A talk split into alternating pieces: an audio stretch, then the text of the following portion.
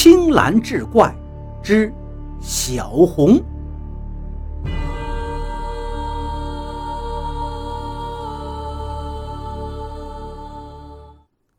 书接上回，这小红成了妈妈的女儿后，非常开心，每天蹦蹦跳跳，说不出有多少喜悦。她并不知道。人世间还有那么多的无奈与痛苦。五岁的时候，小红偶然听到爷爷奶奶没有孙儿的抱怨和凄楚，也看到了病弱的妈妈脸上的苍凉与失望。她想能帮助这么爱自己的一家人做点事情了。小红的灵力是有限的，她不知道该怎么做。只好去找柳树仙子求教。柳树仙子告诉小红一个秘密：小红妈妈的病是被那黄仙家做法给弄的。黄仙的目的是不让小红家里能够再添男丁，让他们既失望又痛苦地活着。若想治疗好小红妈妈的病，只有小红付出自己的灵力。而这样做的后果，就是小红前世的修为将化为乌有。小红就偷偷去了黄仙洞，在洞口蹲守了好几日，黄仙才允许他说出自己的意图。小红想用自己的生命换取黄仙家族的谅解，自己情愿投胎到黄仙家，给失去女儿的黄仙妈妈做孩子。让黄仙家族放过自己的妈妈。黄仙家族感动于小红的孝顺，真的就答应下来。从达成协议起，这小红每天晚上就偷偷的把自己的灵力输入妈妈体内，妈妈的身体越来越好，可是她自己却逐渐枯萎，没了活力了。看着妈妈用辛苦钱给自己买的喜欢的红裙子和红凉鞋，小红知道自己的付出是值得的。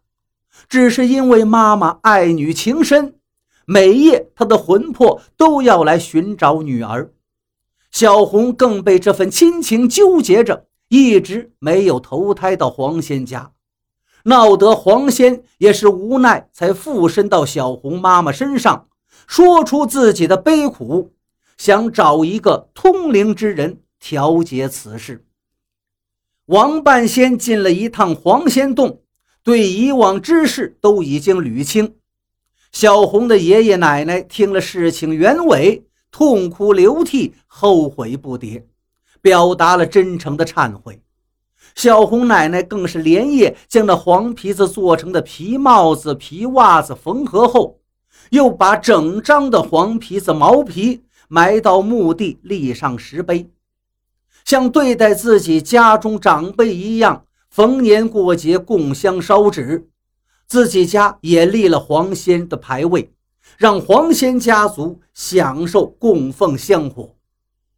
王半仙调解处理了人和仙的陈年恩怨后，对小红的长辈们说：“这小红。”与你们家的缘分还没有尽，他不惜牺牲自己，就是想让你们一家人幸福快乐。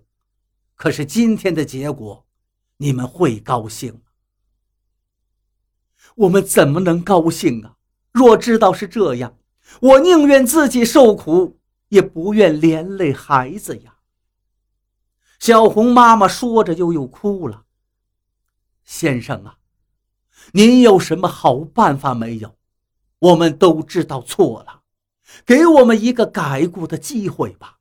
我们不要孙子了，我们只想要回我们的小孙女。小红的爷爷奶奶边哭边说，就要给王半仙跪下了。我们一家人都想好了，只要能找回我们的小红，让我们怎么做都行。请先生。帮帮我们！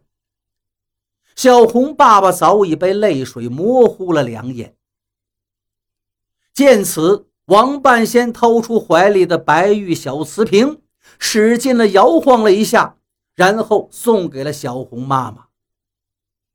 你把这瓶中的东西喝了吧，这是小红给你们留下的，以后是什么样的缘分，就看你们的造化了。